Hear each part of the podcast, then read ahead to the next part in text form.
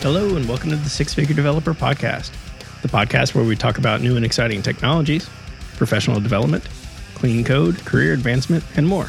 I'm John Calloway. I'm Clayton Hunt. And I'm John Ash. With us today is Philip Carter. Philip is a software person by trade. He currently works for Microsoft, focusing on dot net languages and compilers and tooling, with a heavy emphasis on F Sharp. Welcome, Philip. Thanks for having me. So, Philip, uh, before we sort of jump into the meat of things, would you give our uh, listeners maybe just like a, a brief introduction to yourself? Maybe like tell them how you got started in the industry. Yeah, yeah, definitely. Um, so uh, the bio that, that was read off is actually quite accurate. We confirmed that before um, doing this thing here.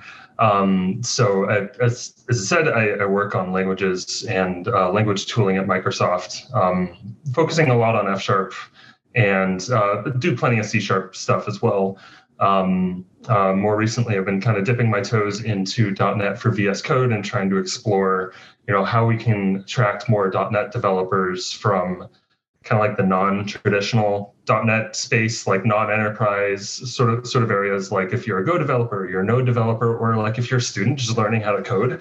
Um, you know, there's some aspects of dot net that can be kind of complicated, and and you know maybe that's that's fine if you're in a complicated environment, but if you're just learning how to get started, we want to make it better. And so, anyways, I've been sort of um, doing a lot of different projects at Microsoft for the past five years or so now. Uh, and I got here just straight out of college um, by just dumb luck. I managed to, like, there was, um, like, I was having some trouble finding a job near the, like, near the end of my senior year in university, like, applied to, like, five or five to ten places a night, heard, like, nothing back. And then there was a career fair, and uh, they had a Microsoft rep there uh, at my school, and it was the first time they'd ever been there. And so I'm like, okay, well, I guess I'll just kind of go there, and hopefully it leads somewhere. Might as well.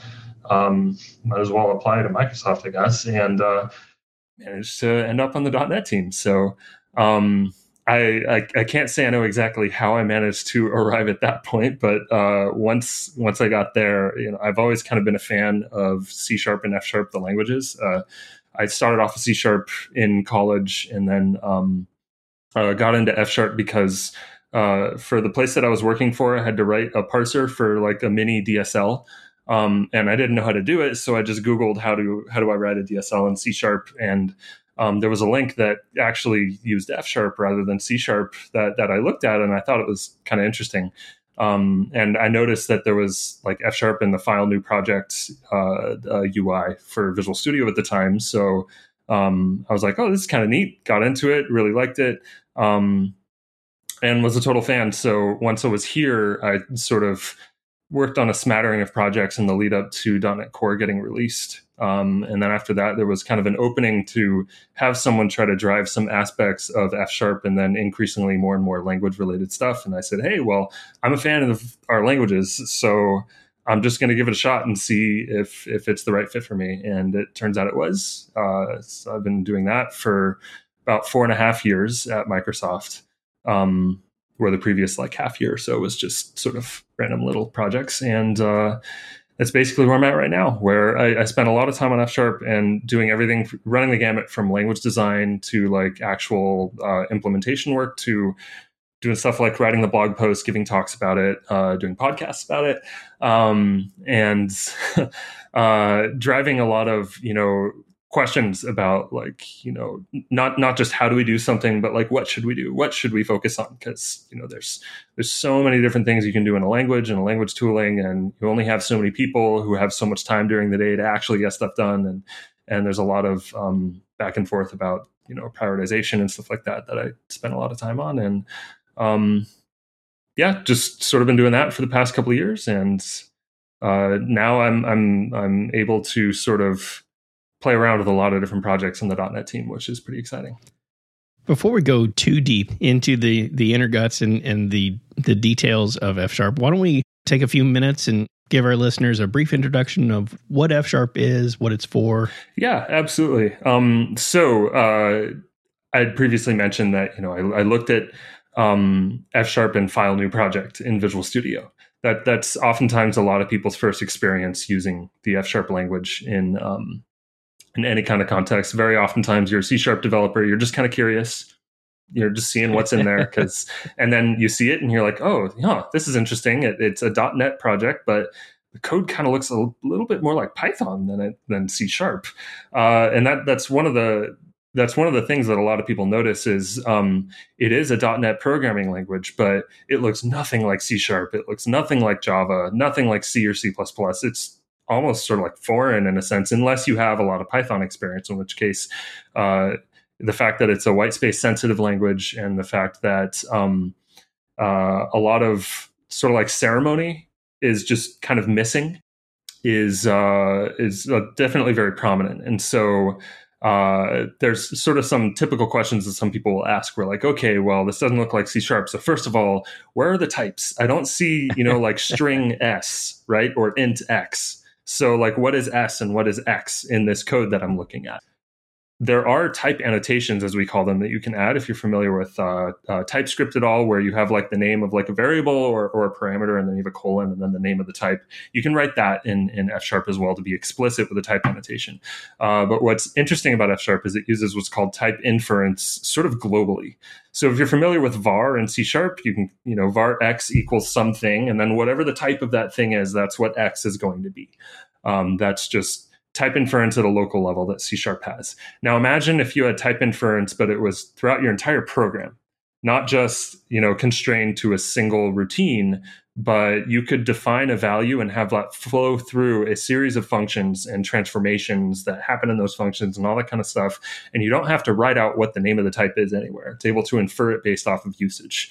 Um, it's actually a technique that was developed in the nineteen seventies called uh, the Hindley-Milner type inference algorithm. And uh, it's a very it's a formalized way to infer the types of something based off of how they're used. And um, that's what F Sharp sort of has at its core. And so one of the reasons why it does that is to reduce a significant amount of boilerplate, because you don't you just basically you write a lot less code. You just sort of if like if you're writing an algorithm to do some sort of numeric processing, or you're just doing some standard like business rule transformation stuff, you tend to not really write a whole lot of code to do that. Um, but the key thing is that operates in the context of dot net. So it runs on the dot net runtime the same way that C Sharp does. You know, it emits I L. It, you know, there's a lot of in the in the compiler itself. There's a lot of stages that kind of goes through until you know it takes your source code, turns it into I L. Um, it does that differently than C Sharp, but the output is you know pretty much identical, modulo a few kind of quirks here and there between the the languages. But um, it runs on the dot net runtime, and it uses the dot net ecosystem and the dot net core libraries. And so uh, if you want to use any NuGet package, you can just use it from F Sharp. If you want to uh, use any uh, core library or from the B C L, as it's oftentimes called, you can do that. Um, you can produce assemblies that can be consumed by C Sharp. Uh, you can produce packages that can be consumed by other aspects of the dot net ecosystem.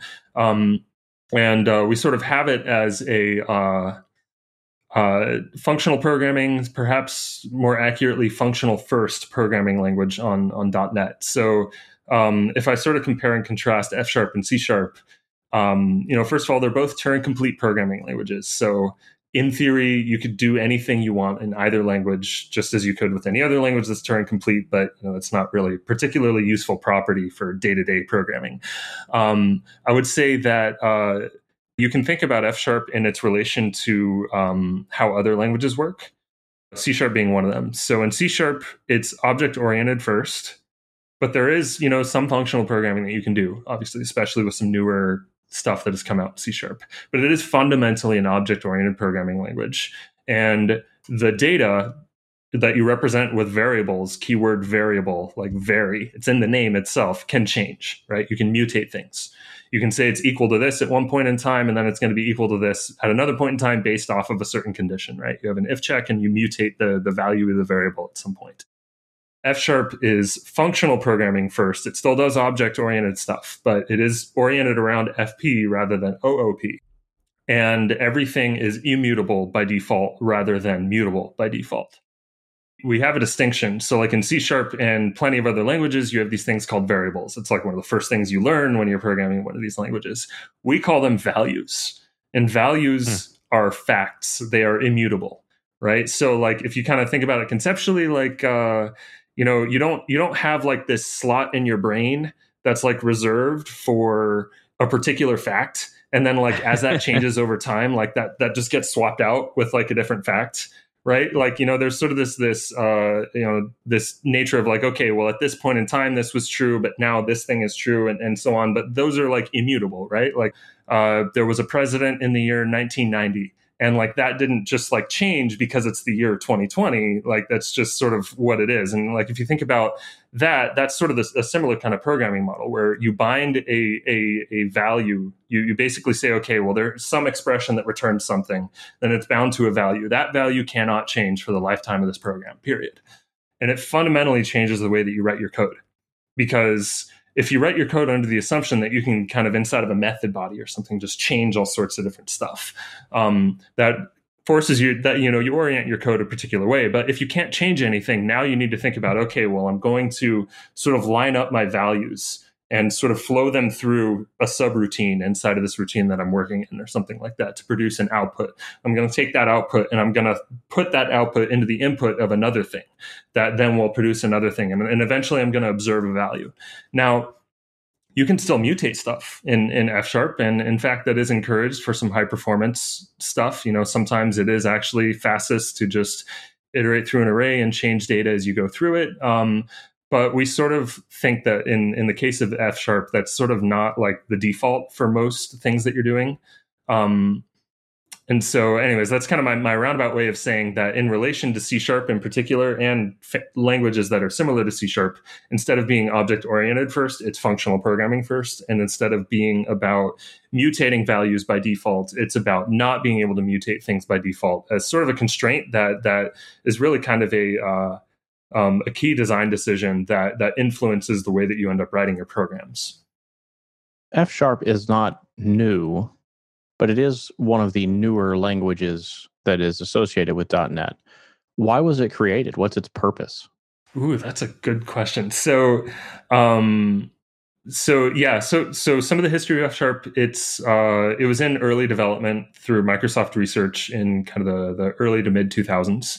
Um, and, you know, there were some releases here and there, but, you know, it wasn't ever really a product. It was just sort of like a research project to explore what functional programming on .dot net could possibly look like. F sharp was very key as a research project in the early days in, in, um, in the design of .dot net generics being a runtime uh, thing. And the reason why actually is because in F sharp, uh, there's this concept called automatic generalization. Very oftentimes, if if you're not explicitly annotating your types, you can sometimes find yourself writing code that it, that is just naturally generic. It, given if something is a string or an int, it doesn't really matter if it's a string or an int because it is generic. But in F sharp, you kind of end up in this situation where you're writing that code and it turns out it's generic. So the compiler will say, okay, well, this is generic. We're going to treat it as a generic. But that became a problem at, at runtime, basically, because there was no real way to represent that in .dot net back in the day. And so um, that influenced that sort of design of, of saying, okay, well, we're going to specialize at runtime of what the type of something is going to be. That influential role that F sharp played as a research project in the early days was uh, pretty key as well. It sort of pioneered, at least in the .dot net space, uh, the notion of a language-integrated asynchronous programming approach. So you know how in C sharp there's the async keyword and the await keyword. Well, F sharp also has an async construct. Um, and it basically, it's sort of this way of saying, okay, well, there's this block of code. And this block, the context in which this block of code is executing is asynchronous. It's not the same as, you know, other blocks of code necessarily. And sort of the way that surfaces in a language through types and and sort of certain constraints on what you can do and what you can't do, um, that also very heavily influenced C sharp and um, uh, plenty of other languages as well. So that was kind of its initial purpose. But as it was, it, like over time, uh, in the lead up to twenty ten, Uh, F sharp was getting more and more like a product because uh, there were actually these drops of the compiler and there were users who were using it and then depending on it for their own work, even though it wasn't a supported product.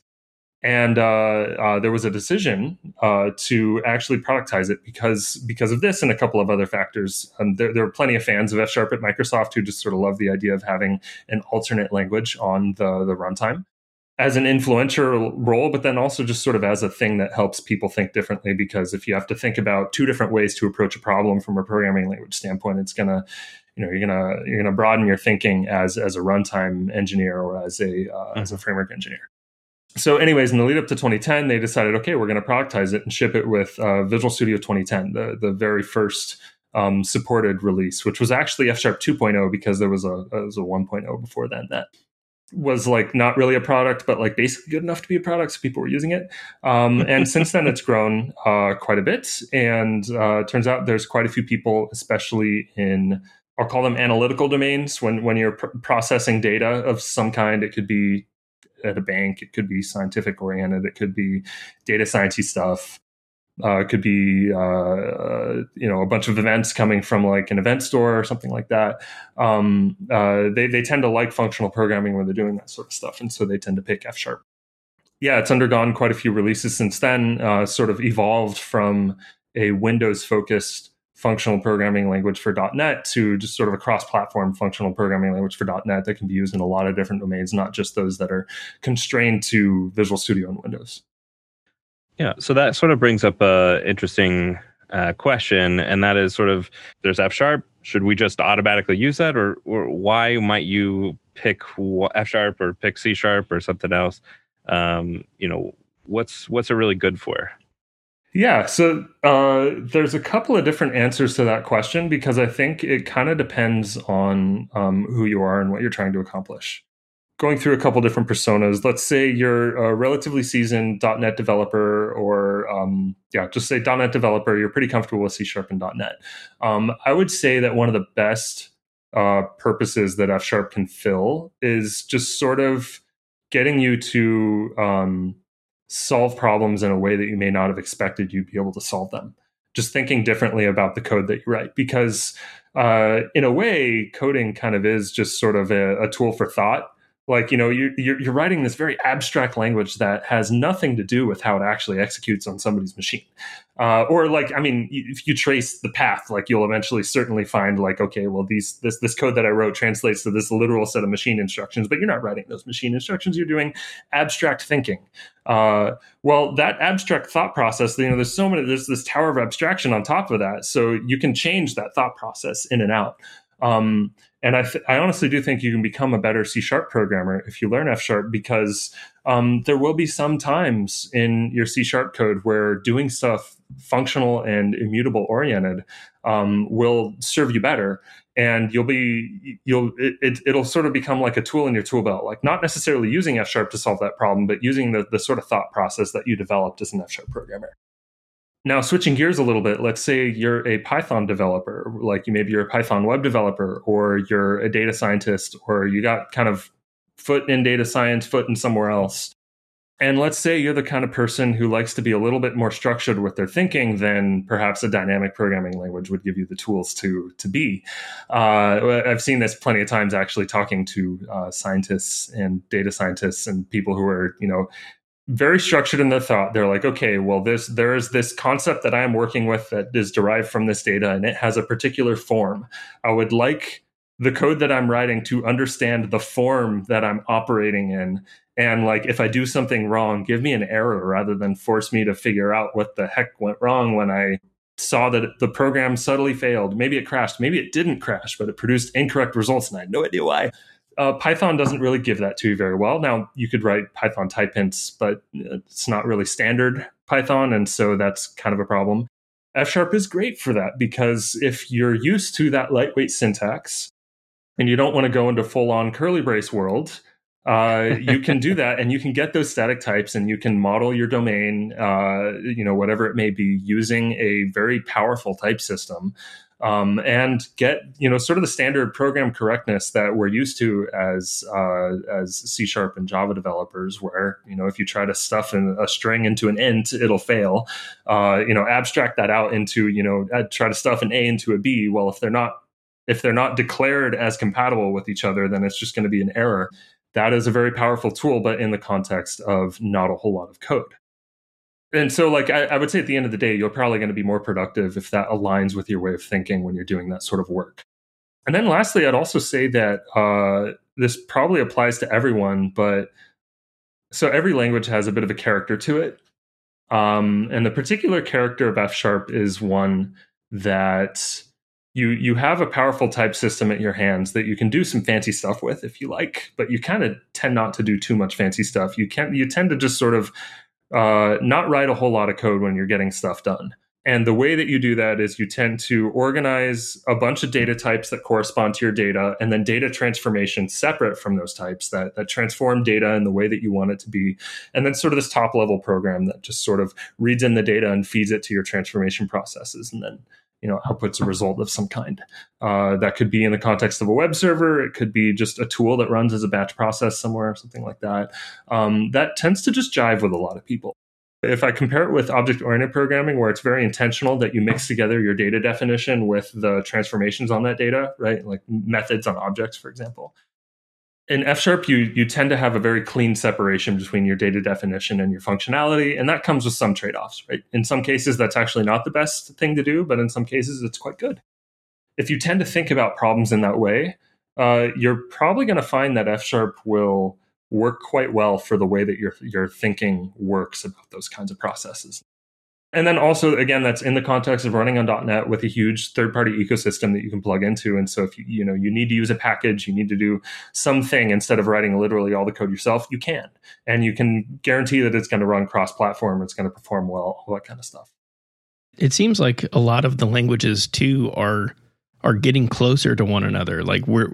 C# is borrowing concepts from, from F sharp, and, and Java and C# developers are playing nice together and sharing ideas and concepts. E- even the, the JavaScript ecosystem, they're all playing nice and, and learning from one another and building better tools, better languages, better frameworks, better libraries.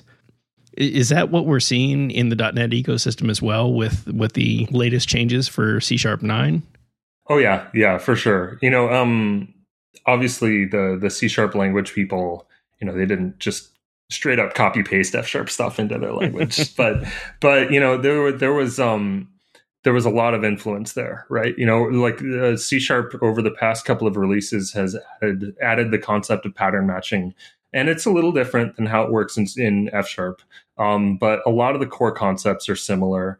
And uh, the reason why is because they're like, hey, a lot of programmers like thinking about their code this way. They like thinking about a particular shape of of data, and then and then um, matching on the shape of the data and dispatching functionality based off of the shape that you get, and then getting some form of correctness about that. And then they basically said, okay, well, how, we have that concept. What does that mean in terms of C sharp? Uh, what are some specifics about C sharp programming that are kind of annoying today that could be made better by this? I think a great example, I think, is the the is pattern, where you know fairly often you you have like this casting thing where where where you, you used to only have like this runtime cast available, then they added the as keyword so you could so you could cast it as a thing. So um, it's potentially a compile time thing, but it would be null if it's not going to actually succeed at runtime. So then you have to check for null. Um, and it's just kind of annoying. You really just want to say like, you know, hey, is X this thing? Um, and if it is, just in the scope of that statement, just let me treat it that way. Otherwise, I'm not going to treat it that way. Um, and I think that's sort of a classic example of taking the concept that they sort of identified as being valuable from a language design standpoint, and then um, applying that to specific C# semantics and problems that people have or annoyances that people have when they do certain things. And so, yeah, that, that kind of borrowing happens a lot in language design. Um, in a way, every programming language is kind of an experiment. And some things work out amazingly well, and some things are just kind of not as great. Or, you know, I mean, I, I would like to say that in certainly in the case of C sharp and F sharp, I think we tend to do a pretty good job with release. You know, we tend not to release real stinkers when it comes to features, but um, certainly some features are more successful than others in terms of adoption. Uh, and I mean, we can't really measure adoption, but, you know, you kind of look at, oh, I don't know, dynamic versus string interpolation. I think there's a lot of people who love string interpolation and a lot of programmers who probably just ignore dynamic altogether in C sharp, right? Does that mean one is a failure? Not really, but that does mean that string interpolation is awesome. And maybe some other languages could borrow some aspects of string interpolation, incorporate into their own programming, because it turns out it's really cool. And so JavaScript now has that. F Sharp actually has that. I wouldn't be surprised if Java has it as well. And so that that dynamic happens a lot. And I think one of the trends that's going on right now is that there's a set of functional languages like F Sharp, Scala, Haskell, Clojure, uh, OCaml, StandardML, uh, certainly missing some others, Elm, uh, Elixir. Uh, they're all their own experiments doing certain stuff. And some things, some aspects of what they're doing are getting more popular. And some of these more mainstream, larger languages are saying, uh, okay, well, this is a potential direction that we can go, because like there's clearly something here. And so um, what, what ends up happening, they don't quite have exactly the same feature, because once you get into the nitty gritty of the language design, you find out that, you know, there's the way that something surfaces in F Sharp is backed by nine or ten other behaviors in the F Sharp language that are mm-hmm. not there in C Sharp, for example. And you say, okay, well, we can't quite literally do this, but what's sort of the essence of, of this that, that we can extract out and make useful in a different context. Uh, so that's that's sort of what's happening right now. And I think a lot of that is coalescing around functional languages, because people are finding, for some reason, that functional programming is very productive. If I were to try to guess, I don't know if I could really give an answer as to why that is. Um, but it's certainly, I think, what we're observing in the case of uh, cases of C Sharp, uh, Java, and JavaScript language evolution right now. So what are some of the uh, newer features in F Sharp that are uh, cool or interesting that either are also new in C Sharp or that might be cool if they were in C Sharp? Oh, that's that's a good question. So um, I think my favorite and probably the favorite uh, new feature of F Sharp people right now that, that I've seen is uh, what we call package references in F Sharp scripts. So kind of backing up for a moment, F Sharp has this, I guess you call it traditional dot net model of project-based executables, where you write code, it's in the context of an M S build-based project, it produces an assembly, you can execute that assembly against the target runtime, and it's good to go. F Sharp also has a different mode of writing code called scripting, where there's there's there's a process called F Sharp Interactive that you kick off. Uh, and then you can just send F-sharp code to that process, and it will type check and execute that code against the, the process and, and output a, a result, typically in like a structured text output format.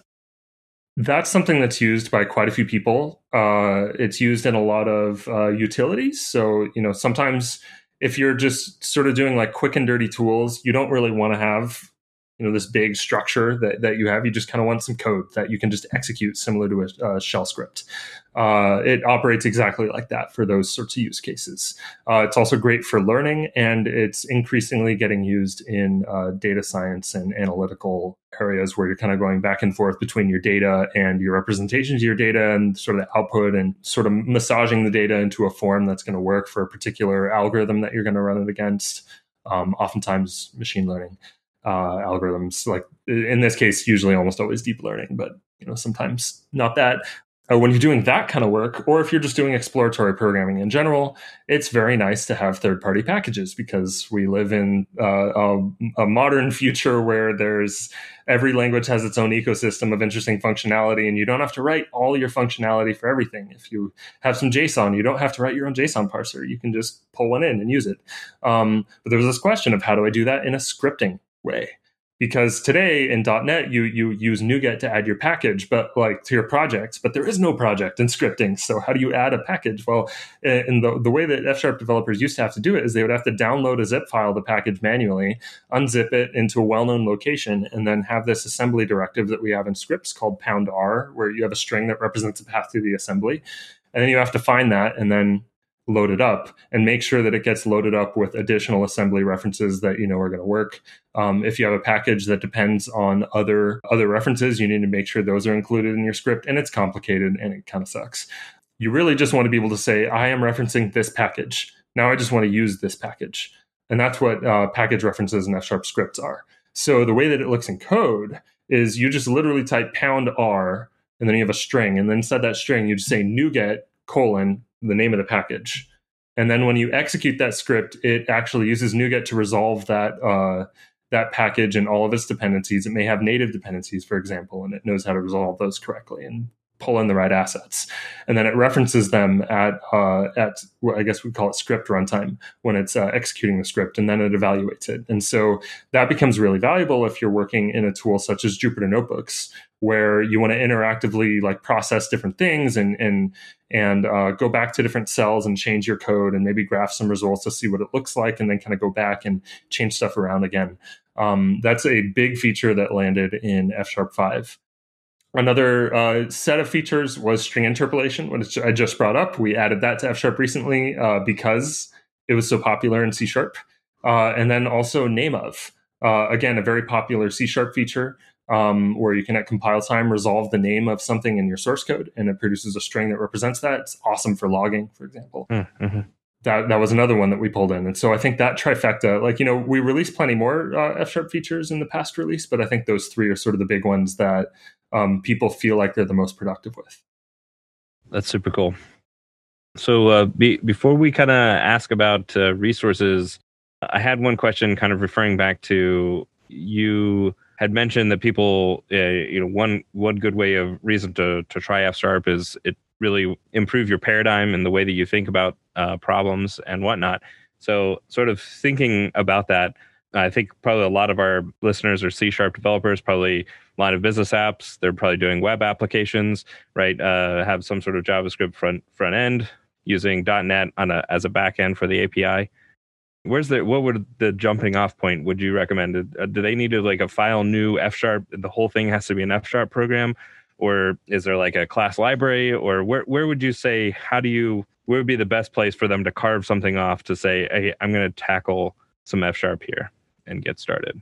That's a good question. Um, I'd say there's three uh, three ways. So the the least intrusive way is a just a class library. Uh, let's let's say you have just some kind of just logic, just pure logic, right? Not talking to the database, not talking to the outside world. It's just pure, simple dot net logic that you're doing. And you want to learn how to do it a little differently. You can create a class library uh, and reference that from your C sharp projects, or, you know, any C sharp project that, that would be relevant to, and just pass data to, you know, your, your class definition or, or data. It could even be something as simple as a string to a data definition that you have somewhere else. Um, you just pass it in and you can isolate your, your code there. Uh, you can then also write some tests in an F sharp test project that tests that specific project, for example.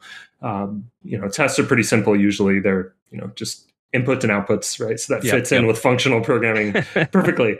Uh, Uh, that that's that's a good low impact way to do it. There there can sometimes be some quirks, like uh, interfacing it the right way to C sharp. You know, if you have uh, some F sharp types are not directly representable in C sharp, or they are, but it's kind of awkward. Um, there's ways around that. You can you, you sort of just create kind of like a clean interface where instead of so for example in F sharp we have this thing called the F sharp option type that represents either a value or no value. It's sort of a strongly typed representation of null versus versus non-null. Um, if you f- expose that to C sharp, well, C sharp doesn't have the language semantics around optionals, so it doesn't have nice syntax for dealing with it, so it's kind of annoying. And so what you would typically do is you would say, okay, in my F sharp layer, in the input layer, I'm going to accept data, validate it really quickly, do some stuff. And then when it goes back out, it doesn't go back out as an F sharp type. It goes back out as just like a standard dot net type, like mm, some mm-hmm. custom class, an instance of one of those classes, or let's say the, the output was like a string, just a string, something like that. Uh, that can that can usually be pretty productive. Uh, the second choice is to actually spin up a web server in, in F sharp, because we do have some options for that. You can do it as a standard M V C-style uh, controller, uh, or you can incorporate a package. Um, we have uh, several choices in, in the F sharp world. We have one called Giraffe, which is a an alternative to M V C. We have a uh, thing that sits on top of that, which is called Saturn, which is a, a very uh, opinionated way to build web apps. Um And then we have a, a project called Falco, which is a, sort of a different take altogether. And they all call into the same exact A S P dot net primitives. So it's still, you know, you still surface stuff the same way, and it still has the same runtime characteristics. Uh, but then that can be interesting because then you start to get into whole program functional programming mm-hmm. rather than mm-hmm. just isolating a small unit. Uh, that can actually be quite helpful. Like I, I've sort of noticed that developers tend to either go down the path of having a very isolated unit that uses functional programming, or saying, I'm just going to do the whole thing and see how far it goes. Okay. Uh, and that that's, I, I would say you can do both, and that's really good. Uh, and then the third is you can go even, even further, where uh, instead of writing JavaScript, you could write F Sharp. There's this uh, project called Fable. Very, very good, very high quality open source project that takes F Sharp source code and it turns it into JavaScript. And a key aspect of it is when you're writing F Sharp in Fable, you're not writing dot net F Sharp, you're writing JavaScript F Sharp. And so you don't have NuGet packages that you depend on, you have N P M packages. Hmm. Uh, when when you when you call into a data, like a, a standard date time, for example, it's not the dot net date time, it's the JavaScript-based date time. And it's definitely a bit of a different world, but a lot of F-sharp programmers have really loved it because they they tend to like strong typing, and JavaScript doesn't really have that. And uh, you know, it turns out if if you switch gears from like a very structured, logical way of thinking to JavaScript, sometimes it doesn't really work out very well. You're like, okay, well, I, I like I like thinking about stuff with types, and now I don't have them. Why why is why is this a thing? And so it, I like to think of it as an alternative to TypeScript. Those are sort of the three options there. Uh, I'd recommend ba- like sort of identifying, you know, what what really attracts you the most. Like, you're, so like personally, I'm the kind of person who likes to isolate something and just focus mm-hmm. only on that. So the first option would be, you know, what I would personally pick. Uh, but I've certainly run into people who who want to just do the whole program that way, or want to go even further and introduce F Sharp into an entirely different paradigm, and then maybe uh, share a little bit of source code between the two, like uh, data definitions that would run in JavaScript land versus uh, dot net land. And there's different ways to get started with each of those. Uh, I would say that the first option is the easiest. Uh, the second option, uh, like it, it, I also, I guess, mentioned them in, in order from easiest to hardest. But uh, when you go full stack F Sharp, it's actually pretty wild. So uh, I recommend checking it out. Cool. Are there resources that you would point people to uh, for those people that are trying to get started and and trying to use F Sharp? What what might those be? So for the first option, the the resources are actually somewhat slim, just because the the actions that you have to take to get started are so simple. You just create a new project in your solution, and you know, you add add references, and then you're off to the races. Uh, the second option, the one of the packages that I named, Giraffe, uh, is uh, you, you Google that. There's like a GitHub project, and there's a documentation site. It's got very extensive documentation about how to get started with some templates. So uh, you install dot net uh, C L I templates, and you can just type dot net new Giraffe, and then it'll it'll scaffold out the the code for you, and you can go from there. And uh, Fable is actually the same way. There's dot net templates, uh, except because instead of just writing F Sharp running against dot net, you're also writing F Sharp running against uh, uh, JavaScript. So there's a lot more documentation. So uh, the the two second more hard option that I that I mentioned come with their own websites and documentation explaining how to get started, because uh, there is sort of a mind shift uh, that occurs when you do that, and you definitely want to have a bit more prescriptive guidance than just a project with some code and and being told to to get started. But then once you're writing the F Sharp code yourself, They're, they, the official Microsoft docs are actually pretty good. I wrote okay. a bit of that, so uh, I will endorse them. Um, there is a blog series as well called F Sharp for Fun and Profit, run by an amazing F Sharp community member named Scott Wlaschin. And he basically, starting in twenty twelve, really got into the language and said, I'm going to write a massive tutorial on the language from the perspective of an existing enterprise C sharp, Java, or JavaScript developer, or Python developer, I think. And and there's a lot of compare and contrast between F Sharp and C Sharp on that site about, you know, okay, here's how you might approach solving a problem in C Sharp. Here's sort of an equivalent in, in F Sharp. You know, he, he starts off real easy and then gets into advanced topics, you know, starting off with just basic syntax all the way to, here I have this data type called a discriminated union. Oh no, what does that mean? What do I do with that? What's it good for? What are some examples? What's the syntax? What's that syntax mean? And uh, it's it's sort of like a a massive resource that F Sharp developers will will point new people at, because it's just got so much good stuff once you're in the thick of writing code about how you actually write that code and how you combine different concepts together to solve problems. I have to, I'll have to check that site out. So as we wrap up, what has been helpful in your career that you might share with those getting started or those looking to level up their careers? I would say that probably the biggest thing that I've learned is that, uh, well, I've, I've learned two things. That number one, sometimes a lot of things take a lot of time, and you kind of can't really change that. And it can be very frustrating, like when you know that you're right about something, and, and you know that, oh, if we only just did it this way, it's going to be so great. Usually you're kind of wrong, um, but, but that's okay. Because uh, everyone is like that, and we're all just kind of trying to do our best here. Um, but then the second one is that really, like, it, you know, when a lot of times, you know, improving your career is about the the the magic word impact, whatever whatever impact means for, you know, whatever organization you're in and how you achieve that. And I certainly what I found at Microsoft, and what I think is probably true, especially in a lot of bigger companies, is that uh, impact takes a long time, and you kind of have to be very, like, if if you're onto something that you know is right, and you you you perhaps, you know, it's not just because you think you know it, maybe you've done some real work and you've built some consensus with your peers about, like, what to accomplish and why to accomplish it, and that, and that kind of stuff. Um, something that you think should just be so obvious and we could just get started on it and get going, and then six months later you're wondering why something hasn't really happened yet. Uh, often, oftentimes that's just because it just takes that long to get to get sort of everything going. And that's something that I learned a lot, is that you can have a lot of impact, but it takes a significant amount of consistency and grit to kind of be willing to uh, make the same arguments again and again and again to different people to sort of convince them of of doing doing certain things.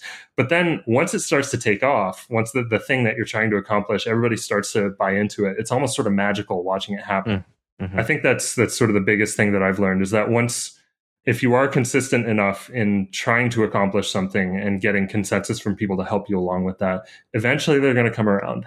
And uh, well, so long as the idea is good enough, and so long as there's enough evidence to prove that what you're trying to do is right. So, also, learning functional programming is great. I'm a functional programming fan, so of course I'm going to say that. But, like, there's some really, really smart people in functional programming, and just getting exposure to them is, like, you're going to learn so much. It's unbelievable. Where where can our listeners go to follow you and just keep up with uh, what you're working on? Um, so I have a Twitter account. It's at underscore Carter M P. And I have my own website, which is philip carter dot dev. I, I don't put too many posts up there. I think I have like three for this year. I started this year, so I guess three a year isn't too bad.